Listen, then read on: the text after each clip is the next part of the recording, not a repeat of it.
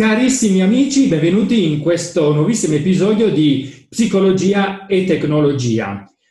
Ho il piacere in questa puntata di portarvi un tema molto delicato e anche molto complesso, se vogliamo, e purtroppo molto di attualità, ossia il revenge porn.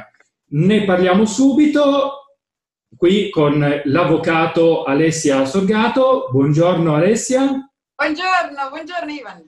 È un piacere averti qui, noi ci siamo già visti un po' di tempo fa, sempre parlando un po' di queste tematiche legate al digitale, soprattutto il vivere la rete e anche e soprattutto i rischi che si corrono nel vivere la rete. In particolare mi ha colpito molto il tema del revenge porn, di cui io so che tu sei comunque un'esperta. Spieghiamo un po', sì dai, allora innanzitutto se vuoi dirci un po' di che cosa ti occupi. Io sono avvocato penalista dal 98, quindi da qualche annetto. In questo momento sono anche vicepresidente del Circolo Giuristi Telematici, sono docente per il Ministero dell'Istruzione dell'Università per la formazione degli esperti cyberbullismo, motivo per cui ci siamo conosciuti, e da 12 anni circa mi sono specializzata in particolare in difesa delle vittime, soprattutto da reati di violenza anche digitale. Esatto, perché stiamo parlando di revenge porn e quindi di una forma che è molto particolare, una forma che potremmo definire appunto di violenza digitale, anche se, stando ai dati che ho raccolto, è un tipo di violenza che rischia anche di sfociare in una violenza, potremmo definirla offline, quindi più fisica. Può essere sia una violenza psicologica, ma anche poi a violenze anche molto più, potremmo definire, concrete, se vogliamo, giusto? Allora, io intanto vi presento lui, Revenge Porn, che è la monografia che è uscita alla fine di gennaio per Giuffre Francis Lefebvre e che ho scritto l'estate scorsa. Perché l'estate scorsa? Perché dal mese di agosto del 2019 finalmente il revenge porn è diventato un reato autonomo, quindi oggi trova una sua collocazione indipendente all'interno del codice penale e lo hanno inserito in un punto, in una pagina non casuale, caro Ivan, perché lo hanno messo all'articolo 612 ter, quindi subito dopo la minaccia e subito dopo gli atti persecutori o stalking, che dir si voglia quando si fa gli anglofoni. Quindi già questa collocazione sistematica spiega un po' qual è la caratteristica di questo delitto, e cioè andare a intaccare il benessere e la tranquillità psicologica, perché di questo che stiamo parlando. Negli ultimissimi anni anche il legislatore italiano si rende conto che per far male a una persona non è più necessario picchiarla o ferirla con un'arma da taglio. Come dicevi giustamente tu, le forme di violenza oggi sono tante, e se l'Organizzazione Mondiale della Sanità non più tardi di un 6-7 anni fa ne aveva annoverate 4 tipologie, cioè fisica, sulla quale nessun dubbio, psicologica, sessuale e economica, oggi come oggi, secondo il mio modesto parere, la violenza digitale entra a tutto titolo, a buon regime, all'interno della quadrilogia e costituisce una quinta parte di violenza. Non che prima di agosto non esistesse il revenge porn, o che non fossimo muniti di norme con cui combatterlo, però all'italiana ci dovevamo fare un po' bastare quello che avevamo, e quindi in particolare utilizzavamo proprio la norma precedente, quella sugli atti persecutori, perché una parte delle condotte di revenge può essere considerata una forma di persecuzione. Oggi non è più così, perché il reato è veramente molto molto ampio. Quando vuoi ne parliamo, ma devo dire che stavolta il legislatore ha superato se stesso. Tieni conto che io sono innamorata del diritto, ma trovo un po' pigro il nostro Parlamento. Spesso ha bisogno davvero dei casi di cronaca o dei cadaveri per la strada, per muoversi. In qualche modo io e te abbiamo fatto una bellissima esperienza quando ci siamo conosciuti, perché avevamo con noi Elena Ferrara e lei ci aveva davvero fatto rabbrividire raccontandoci la storia della sua allieva che si era suicidata. Noi all'epoca parlavamo di cyberbullismo, ma oggi quello che è successo a Carolina sarebbe un caso di revenge porn, anzi di una specifica tipologia di revenge che è il deepfake. Comunque, prima di entrare nello specifico, ci diciamo in 4 parole che cos'è questo reato, come si atteggia. Ok.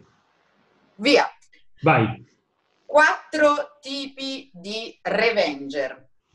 Primo, colui che ha realizzato la foto o il video a contenuto sessualmente esplicito. Che cosa vuol dire? Primo, che era lì con lei.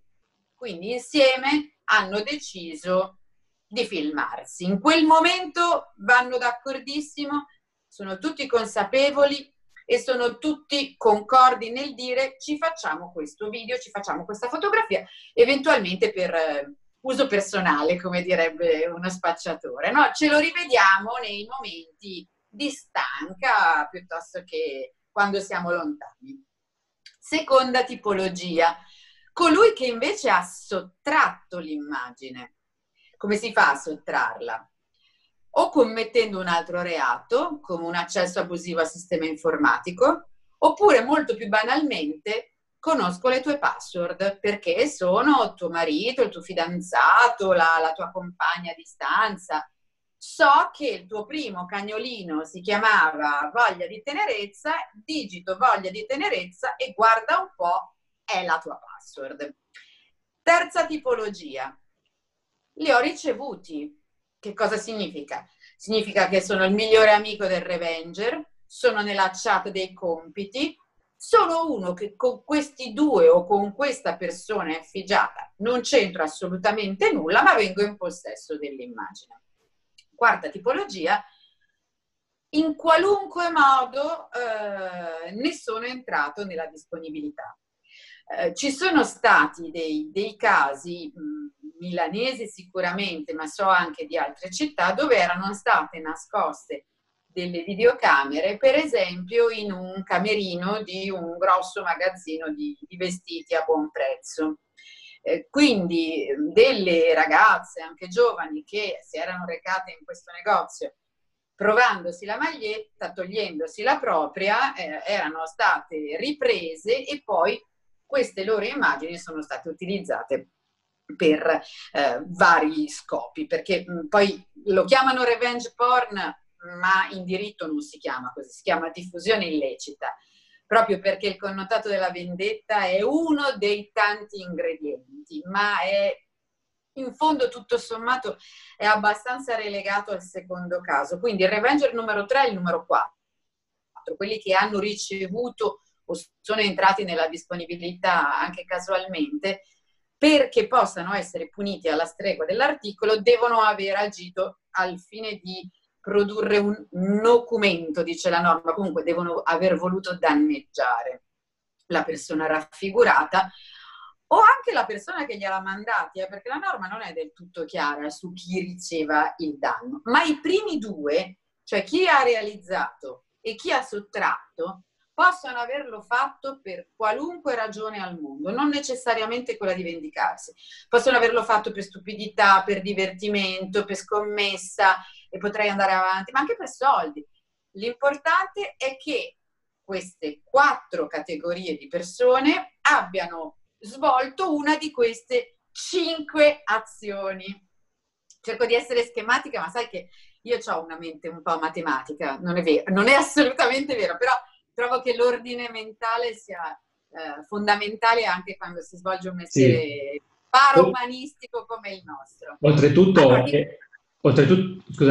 è anche un tema molto complesso che coinvolge tantissimi ambiti, come abbiamo visto, legali sicuramente, anche psicologici, se vogliamo anche sociali. Comunque Revenge Porn è molto, va al di là del semplice gesto, se la interpretiamo come, tra virgolette, fenomeno sociale, non lo stiamo giustificando ovviamente. E mi permetto solo un attimo di interromperti perché ho notato una cosa molto interessante, ossia ho notato in questo voler, tra virgolette, categorizzare il revenge porn, o meglio inquadrarlo come reato a sé, all'incirca lo stesso movimento che è avvenuto per il cyberbullismo più in generale. Prima della famosa, appunto, legge Ferrara, comunque noi avevamo già le armi per difenderci dal cyberbullismo, però avevamo tanti pezzettini di leggi, se vogliamo dirle così, a seconda del tipo di cyberbullismo, di quello che la persona combinava in rete. Invece poi con la nuova legge siamo arrivati proprio ad un inquadramento vero e proprio in cui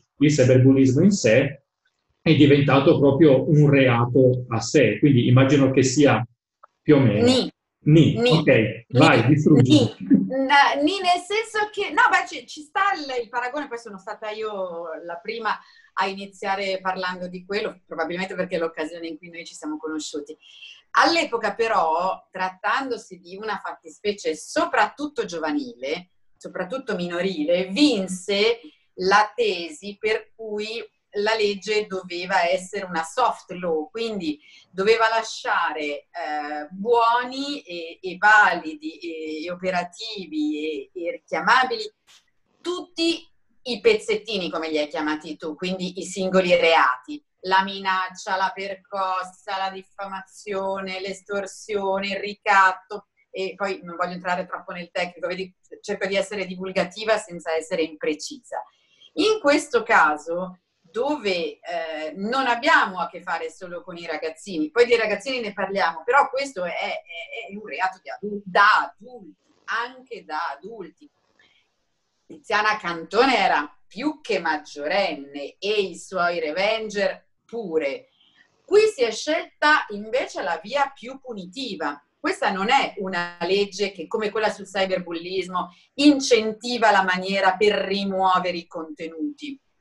Tant'è vero che la rimozione dei contenuti, oggi come oggi, chi come me si occupa della difesa penale della vittima chiede sempre che siano fatti o che siano delegati a soggetti che siano in grado però di conservarli da un punto di vista probatorio. Quindi non che tu mi ripulisci la rete e poi io, se voglio andare a sporgere la querela, non ho più le prove perché non le troviamo. Me la ripulisci, ma me la metti nella giusta cassaforte che si chiama indagine forense, digitale forense, quindi con quelle metodiche lì. Questo è un reato, ma è un reato grave, Ivan, cioè la pena edittale per questo reato va da 1 a 6 anni di reclusione, più la multa da 5 a 15.000 euro. Cosa significa? Non soltanto quello che dice, cioè che si rischiano questi anni di galera, ma significa misure cautelari.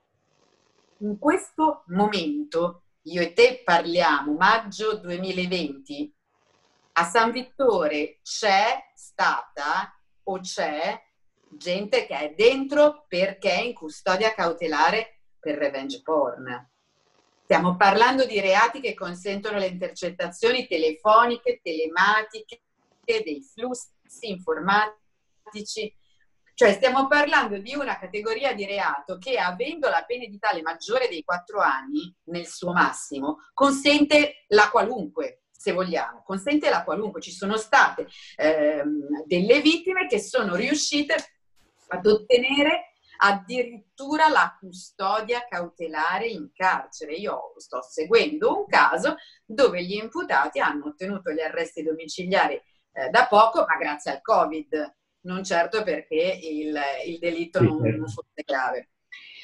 Comunque, se mi permetti un attimo, tornando alla famosa categorizzazione che mi piace tanto, ti volevo enunciare i 5 verbi. Cosa fa sto benedetto revenger? Quindi abbiamo visto la premessa, li ha realizzati, li ha sottratti, li ha ricevuti, cioè ha in mano sta benedetta foto o questo video. lo invia, oppure lo cede, oppure lo consegna, oppure lo diffonde, oppure lo pubblica. La pena è sempre quella, da 1 a 6. Va da sé che scegliamo 1 anno di reclusione se l'ho mandata a una persona, quindi invia, o se l'ho ceduta, se gliel'ho consegnata, perché non è necessariamente un reato informatico questo, eh? Posso tranquillamente dargliela a scuola, fargliela trovare sotto il banco, perché ho la stampa, piuttosto che, mi ricordo il primo caso di cui io mi sono occupata, era il 2002, e quando ottenemmo la restituzione del contenuto, non ridere, ci hanno dato dei VHS. Il VHS è proprio la preistoria della in effetti mentre mi stavi parlando del 2002 stavo un attimo andando indietro nel tempo a pensare, ma quale tecnologia digitale c'era nel 2002? La telecamera. Esatto, la classica web, esatto, sì, la telecamera, la webcam forse iniziavano, magari un po' meno in Italia. Era la telecamera, ma guarda, quello è un caso che io cito sempre, perché pur essendo il primo di cui mi sono occupata, parte tutto da lì e tutto lì ritorna, perché non si sono inventati neanche granché. Praticamente questa ragazza che si rivolse a me tramite il fidanzato subentrato, viveva in America, perché si chiama Revenge Porn questo reato, perché il primo sito dove approdavano questi contenuti era un sito americano che si chiamava Revenge e serviva a vendicarsi, quindi ci sta che abbia questa nomenclatura ancora. Questa ragazza era finita su Revenge perché dopo aver lasciato il fidanzato, il suo fidanzato aveva pianto per qualche settimana sulla spalla del suo roommate, cioè del suo coinquilino, e poi il coinquilino gli aveva detto: senti, vabbè, adesso te lo posso dire, mi scocciava un po' ammetterlo, ma guarda che io avevo fatto un bel buco nel muro della tua stanza e ci avevo messo la videocamera perché io sono un guardone e quindi io vi guardavo. Questo, tolto lo stupore del primo momento e la voglia probabilmente di tirargli un pugno, si è detto: ah sì? Cioè tu hai questi materiali miei? Non era stato lui, era, di tutte le 4 categorie che dicevamo prima, il sottrattore, cioè lui li aveva rubate queste immagini, a tutti e 2. Peccato che poi il fidanzato lasciato arrabbiato si sia fatto convincere a pubblicare su Revenge. Comunque, quella ragazza, di tutte le ragazze che ho assistito e che assisto, è stata forse la più fortunata, perché all'epoca era talmente nuova la fattispecie che è bastata una lettera. Con una raccomandata si è fatta paura al tizio, che ha restituito tutto con un bel pacco di VHS che arrivavano da New York a dove stava la ragazza, cioè a Milano, e la cosa è finita lì. Oggi come oggi, con le nuove metodologie, le nuove tecnologie e l'informatica nella tasca di tutti, perché basta avere in mano un telefonino, è molto più difficile, perché guarda pubblica e guarda diffonde, che sono i verbi numero 4 e numero 5, che hanno una differenza tra loro, significa numero di destinatari limitato, numero di destinatari illimitato o potenzialmente illimitato. Lì, cioè, fermare gli inoltra è difficilissimo e soprattutto è difficilissimo andare a recuperare, tipo rete dei pescatori, le fila di questa catena che a volte è realmente complicata. Oggi come oggi si parla tantissimo di Telegram, perché avrai sicuramente sentito parlare della sfida lanciata da Anonymous, che peraltro ha già portato il suo bravo risultato, cioè questo gruppo di attivisti hacker, che ha proprio chiesto espressamente a tutti coloro che possano dare informazioni di fornire gli account di PayPal piuttosto che i nickname di chi, soprattutto all'interno dei canali Telegram, abbia diffuso e condiviso materiali di revenge porn. Loro poi si sono occupati anche di pedopornografia, che non è la stessa cosa. La pedopornografia è il contraltare del revenge quando parliamo di minorenni. Ed è un reato molto più grave, la pena edittale è assolutamente il doppio di quella del revenge porn. Però il revenge porn resta ed è un vero grimaldello interessante per fermare un fenomeno di cui non voglio parlare perché è spettanza tua, ma l'hanno definito giustamente lo stupro virtuale di gruppo, perché nel momento in cui la fotografia o il video finisce su quei gruppi che erano un tempo i gruppi segreti di Facebook, oggi si sono spostati più sui canali Telegram, e beh, lì è veramente carne in pasto a tutti, uomini e donne. Attenzione, questo è il lato che, se io fossi uno psicologo, un sociologo, andrei a investigare e mi interesserebbe di più. Cioè, è vero che il 94-95% dei soggetti effigiati è di genere femminile, quindi girano più foto e più video di donne, anche selfie, cioè questi famosi autoscatti erotici che costituiscono l'oggetto del sexting molto spesso. Ma nel momento in cui andiamo a vedere i commentatori, gli haters, perché poi hate speech è germinaio anche dentro ai casi di revenge porn, allora lì la percentuale delle donne sale, ma sale parecchio. Non serve essere uomo per essere un fruitore del contenuto, delle conseguenze di un revenge porn. Il shape blaming, come giustamente lo chiamavi tu in un'altra sede, ecco, il pule pig, che è un altro fenomeno che viaggia sui canali del revenge porn, sono tutte forme di violenza psicologica, di attacco di gruppo, di hate speech commesse anche da donne, non necessariamente da uomini, non necessariamente da pedofili, piuttosto che da fruitori di pornografia o pedopornografia. Tutt'altro, è una forma di hate speech, di gogna mediatica, nella quale lì veramente ci parifichiamo, uomini e donne senza differenza.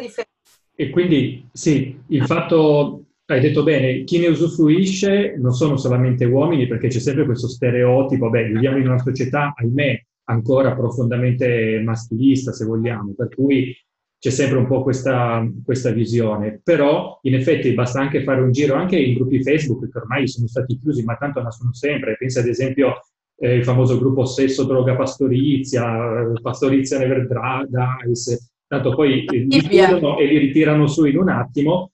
Sicuramente si nota questa varietà, tra virgolette, di utenza.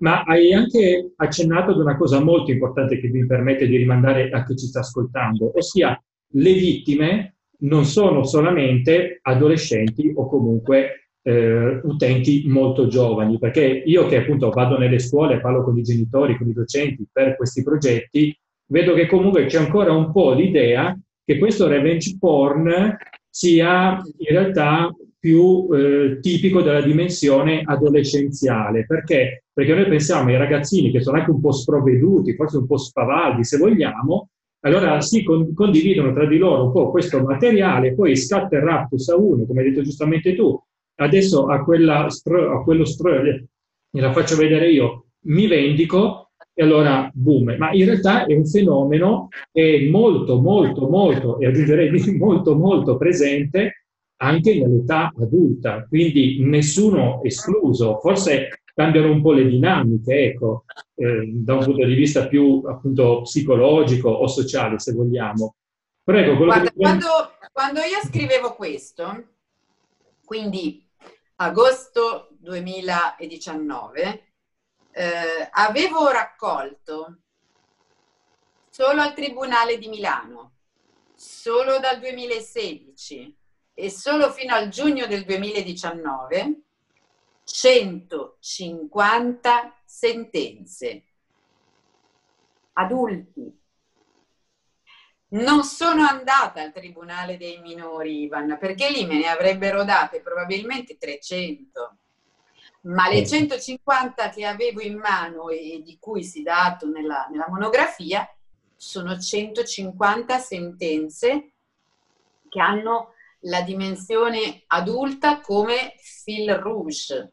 Poi non sono tutte di condanna, purtroppo, perché all'epoca che non c'era questa norma, e questo lo voglio dire ai tuoi ascoltatori, alle tue ascoltatrici, perché è un gesto di speranza, è veramente un messaggio che deve rafforzare in tutte noi la consapevolezza che adesso non siamo sole e che siamo protette.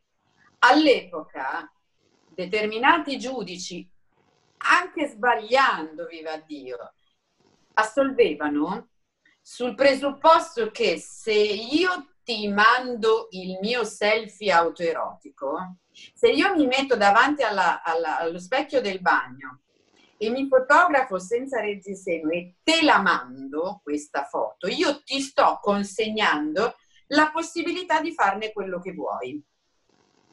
Cioè, questo era il presupposto sbagliato. Oggi è scritto molto molto chiaramente. Ed è questo il secondo messaggio che diamo a tutti coloro che ci stanno ascoltando. Quello che distingue, e so che qui ti faccio contento perché era una delle domande che mi volevi fare, quello che distingue il sexting dal revenge porn non è l'età delle persone coinvolte, ma è il consenso.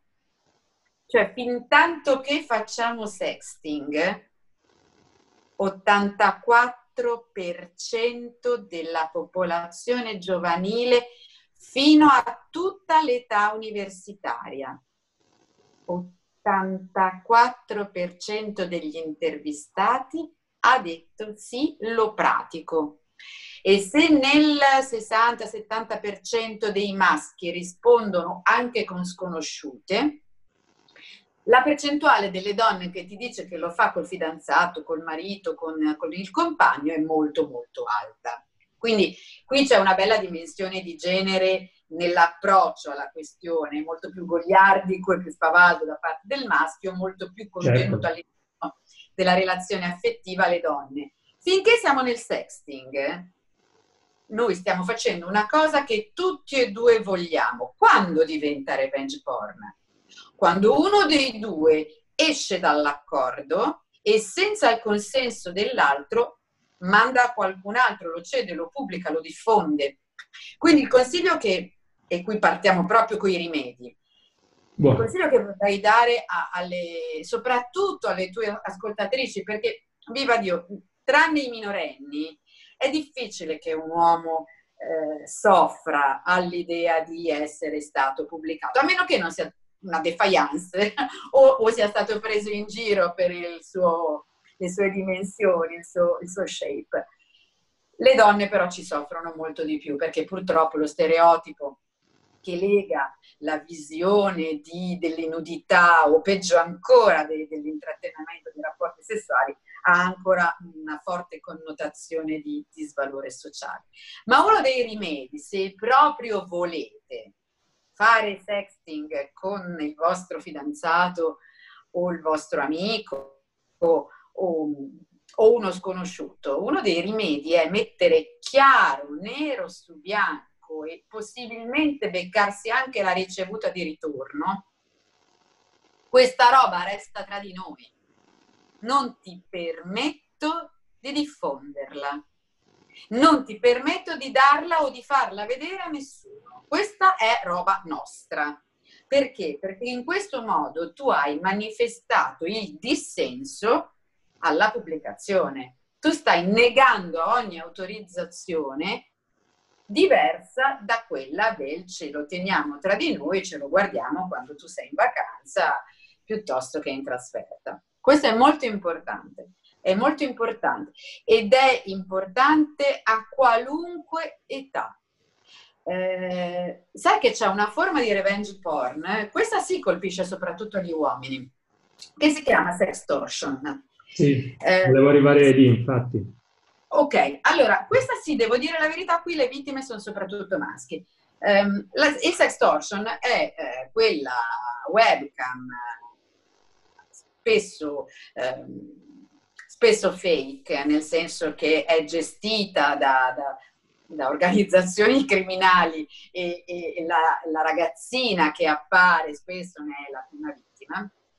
Comunque, ci si mette webcam e ci si intrattiene con chat erotiche, autoerotismi e via discorrendo. Una volta, due volte, tre volte. Dopodiché arriva l'estorsione. Arriva questa bella richiesta di soldi nella quale viene terrorizzato il soggetto che si è intrattenuto con la ragazzina, mandando magari la prova, tipo un passaporto, che la ragazzina è minorenne e magari anche una bella videata delle pene previste per il pedopornografo. E a quel punto iniziano le richieste di denaro. E ci sono delle... Guarda, c'è un'organizzazione di nigeriani che ha fatto un sacco di soldi, perché poi sono anche ben organizzati. Hanno l'immagine della ragazzina, l'immagine dell'uomo, meglio di così, scusa, erano in webcam, e poi però hanno anche accesso a, per esempio, i registri dei comuni, per cui sappiamo che sei sposato con Alessia Sorgato, l'abbiamo visto nel tuo certificato di residenza. Vediamo un attimo, dunque, Alessia Sorgato, aspetta, siamo andati su LinkedIn e abbiamo visto che allo studio in piazza San Nazzaro in Brola, Milano. Poi che gliele mandiamo queste foto? Siamo tutti tracciabilissimi, no? Sì. Veramente niente, è niente. Se io ti dico che i registri del comune sono liberi, sono open, questi certificati sono nelle mani di chiunque, credimi, magari hanno un piccolissimo costo, però per esempio le mie colleghe di studio che si occupano di separazione e divorzi, quando hanno bisogno del certificato di matrimonio, del certificato di residenza, clic, il comune glielo manda. Figurati un estorsore, quanto ci mette a trovare un'informazione del genere. Certo, sì. Bello il brutto della tecnologia è che siamo diventati trasparenti, Ivan, trasparenti. Però, guarda, diamo subito un altro consiglio alle nostre amiche e ai nostri amici. Adesso siamo riusciti a fare gender parificazione.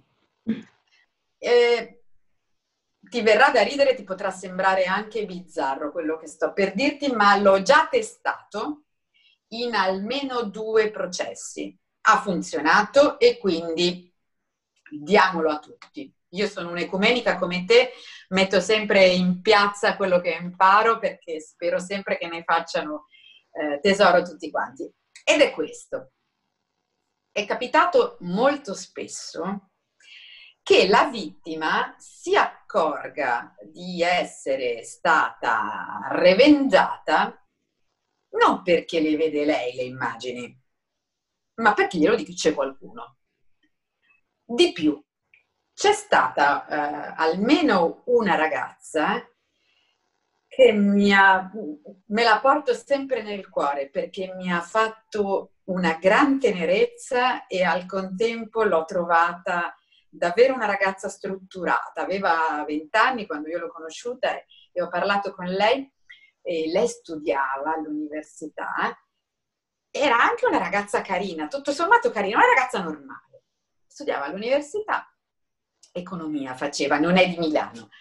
E lei mi disse, sa, avvocato, io mi sono resa conto che c'era qualche cosa che non andava, perché di punto in bianco sono diventata molto popolare. Io prima passavo il sabato sera, quando andava bene, con 2 amiche, a farmi un giro in centro, e tutto d'un botto inviti, aperitivi, feste, e quando andavo tutti che mi venivano intorno, tutti che mi volevano conoscere, non era normale. A parte la tenerezza che ti fa una ragazza che ti viene a dire una cosa del genere, certo, già capisci che è una ragazza solida, è una ragazza che si rende conto che c'è qualche cosa che non torna, certo, perché non alia tu per essere di punto in bianco la stella della facoltà. Lei ebbe la fortuna che sia stato un amico a dirle che le avevano fatto un deepfake. Ossia, avevano utilizzato un filmato, più video in realtà, perché questa era davvero un'attrice pornografica professionista, le somigliava in una maniera veramente inaudita. Qualcuno se n'era accorto e quindi giravano questi video, ecco perché lei era diventata così richiesta, che venivano però attribuiti a lei. Cioè, in pratica si diceva, quando gira per l'università sembra una povera sfigata, in realtà guardate che cosa fa, la somiglianza. Questo è un tipo di deepfake molto, molto in voga, e c'è un secondo tipo di deepfake ancora più in voga, perché ha conosciuto anche una stagione di app che costruivano questo genere di fotomontaggi, ossia l'innesto della faccia di una certa persona sul corpo di un'altra. Queste app, Ivan, costavano $9,99. Sì, ormai sono molto, proprio... ormai sono molto abbordabili, certo, sì, sì. Sono abbordabilissimi. E io ho visto, e sto seguendo tuttora dei casi, questi sì al Tribunale dei Minori, dove, ahimè, la vittima si è ritrovato, anche maschio, innestato su, non ti dico che pratiche, anche di tipo erotico veterinario, se mi passi questo termine, così ci capiamo. Quella ragazza ebbe la fortuna che gliel'abbia detto un amico, che ha utilizzato i dovuti modi, l'ha messa seduta, le ha detto ti devo dire una cosa, è successo questo, e le ha mostrato tutto. Ecco, devo dire che quella ragazza decise di non fare niente, perché la mancanza di una norma all'epoca spiazzava un po' tutti, noi non avevamo lo strumento, il grimaldello. Invece, oggi che la norma c'è, può capitare invece che te lo venga a dire uno sconosciuto, che ti venga a cercare sui social, e anche lì è un attimo trovarci, e non è che ti dice guarda voglio farti un favore, ho scoperto questa cosa e allora siccome ti voglio tanto bene nonostante io non ti conosca, ho deciso di metterti in allarme. No, Ivan, cliccano e dicono ascolta, parolaccia, ho visto il tuo video, ho visto la tua foto, dammene degli altri, li voglio anch'io. Quanto vuoi per... Certo. E allora qual è la reazione della ragazza? 9 volte su 10 si arrabbia e lo tratta male, lo piglia a male parole, gliene dice di tutti i colori. Non fatelo, non fatelo, fateveli amici, perché costoro sono i vostri agenti a Lavana, sono i vostri insider. Noi, nemmeno noi, né l'Alessia Sorgato che fa l'avvocato, né l'Ivan Ferrero che fa lo psicologo, ma spesso nemmeno la polizia postale che fa le indagini riesce a entrare nel canale Telegram. Certo. Perché nel canale Telegram si entra su presentazione, devi esserci già dentro e invitare qualcuno. È un po' tipo Catena di Sant'Antonio. Ma se questo soggetto ti dice... ho visto il tuo filmato, ne voglio un altro, tu gli devi dire, dov'è che l'hai visto? Aspetta un attimo, scusa, mi aiuti a capire?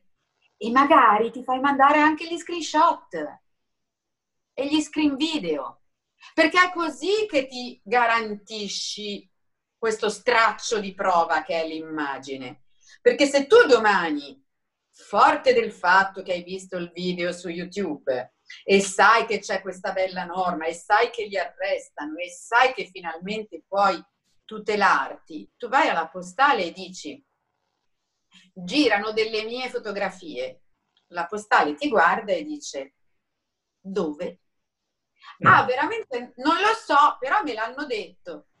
E poveraccia, la postale è fantastica, è veramente una sezione specializzata della polizia a cui presentare la candidatura per il Nobel per la pace quest'anno.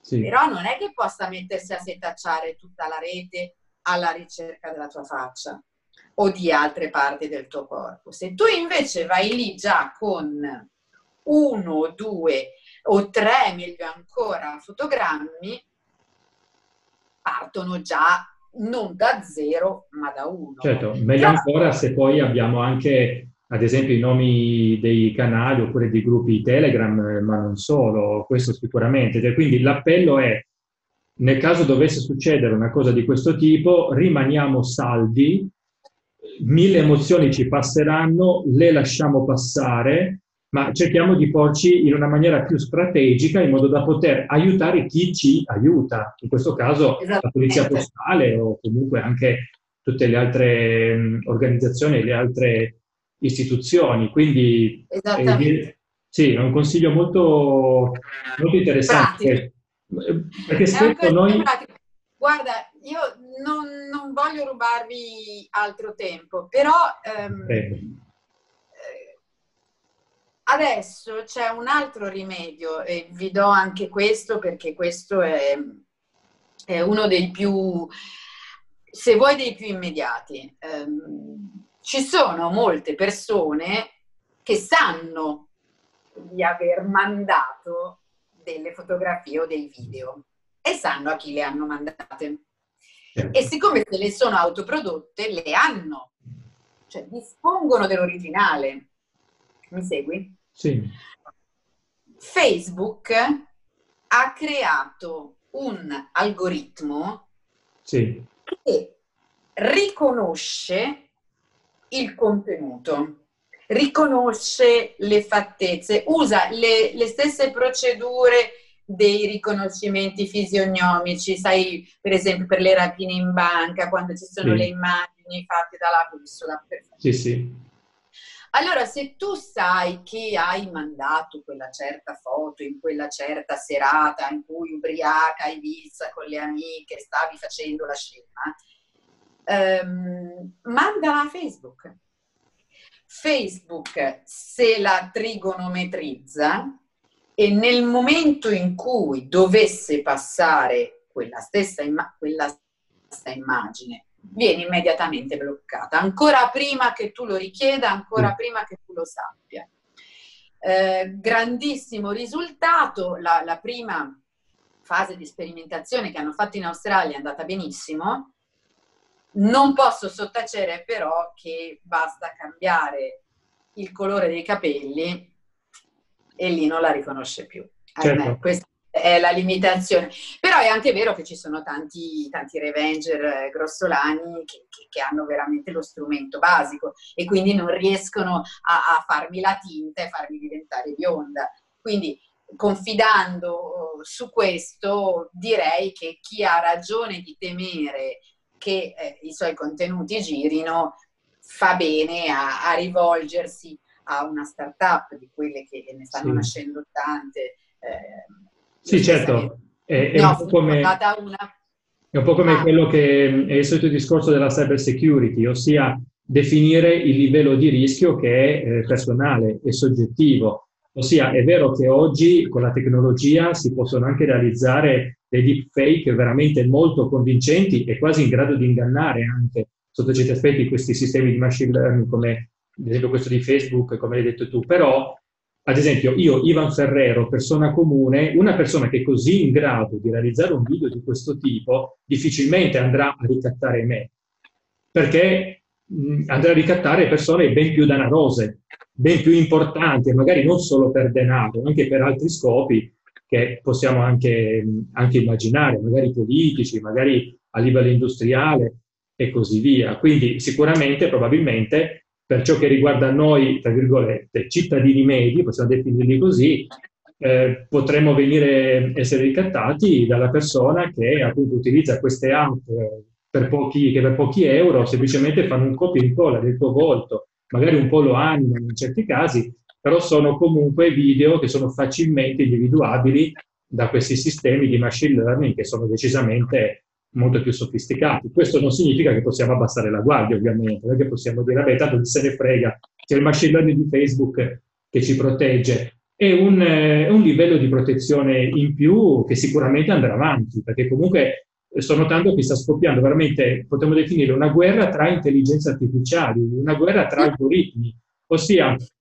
Sì, man mano che stanno ideando algoritmi in grado di produrre deepfake sempre più convincenti, allo stesso modo stanno progettando le contromosse per ideare e costruire algoritmi che siano sempre più sofisticati per andare a trovare, a scoprire questi deepfake a loro volta sempre più convincenti. È una sorta di corsa agli armamenti, solo che lo facciamo a somme di stringhe e di codice, questo sicuramente.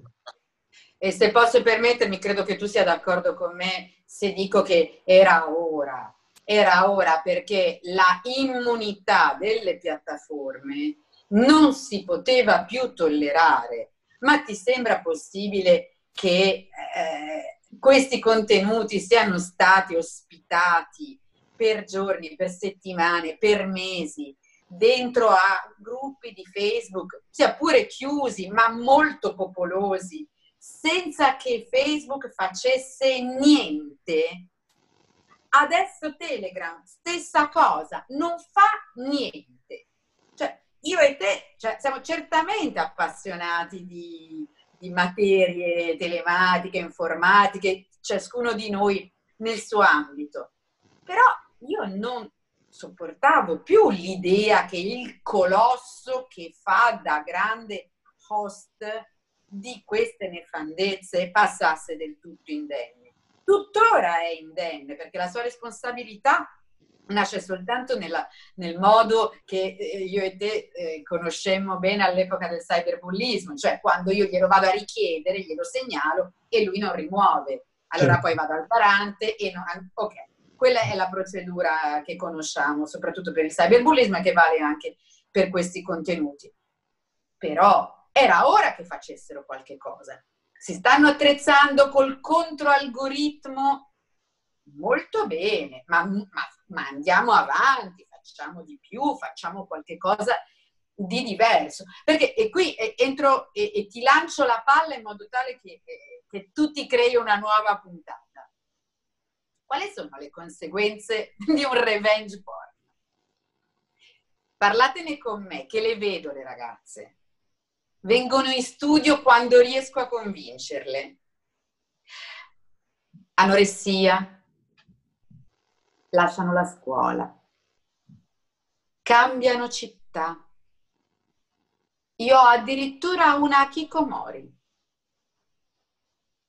Una Kikomori che non esce lei, ma non esce nemmeno dal problema, perché...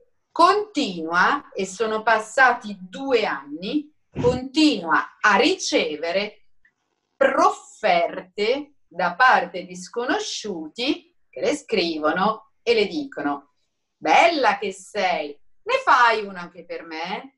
Che brava che sei, me ne mandi uno anche a me? E ogni volta è come passare dal via del Monopoli, si riparte da capo.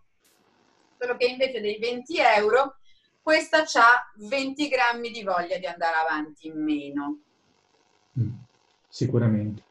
Sì, sì, sicuramente avremo modo di riparlarne, perché è un tema appunto molto ampio, molto delicato, e sicuramente non lo si può risolvere in una semplice puntata. Questo sicuramente, sono tantissimi gli aspetti che compongono questo fenomeno, anche se spesso appunto...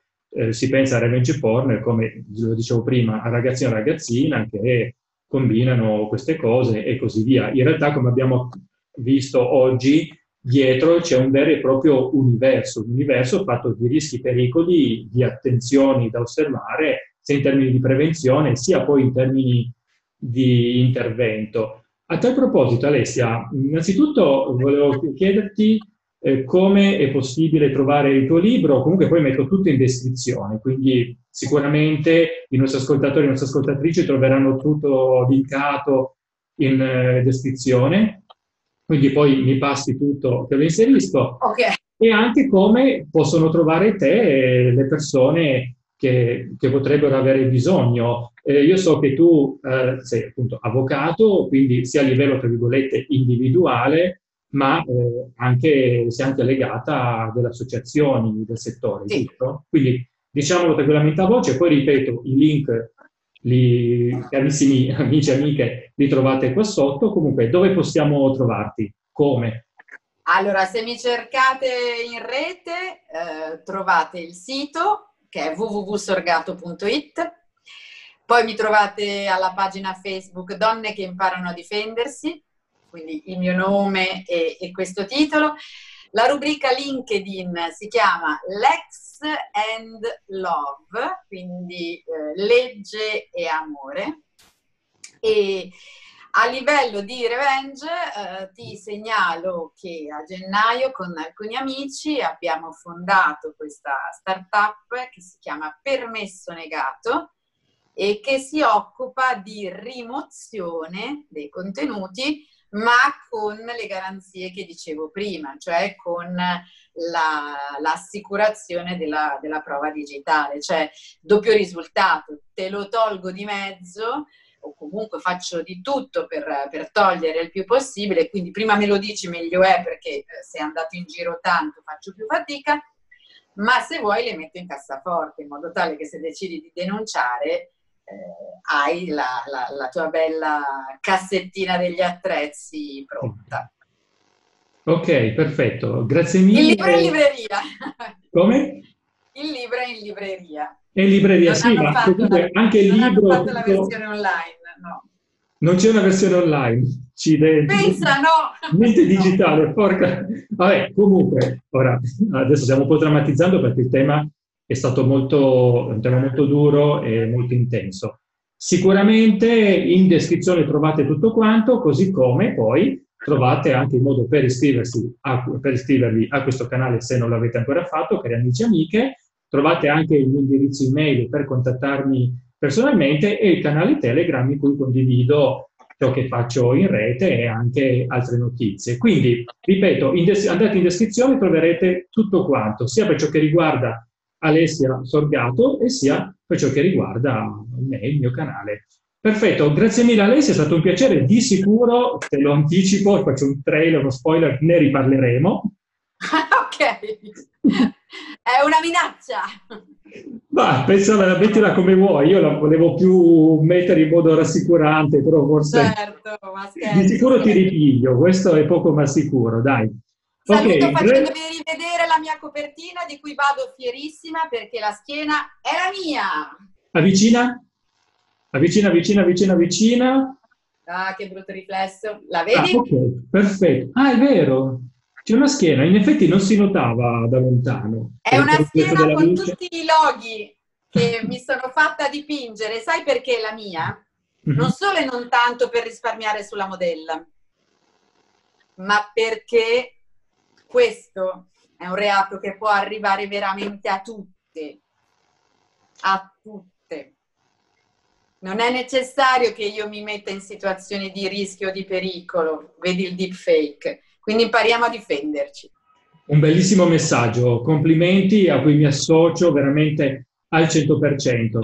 Benissimo, carissima Alessia, di nuovo è stato un piacere e voi a tutti e a tutte grazie per averci seguito fin qui. Noi ci rivediamo alla prossima. Un saluto, ciao!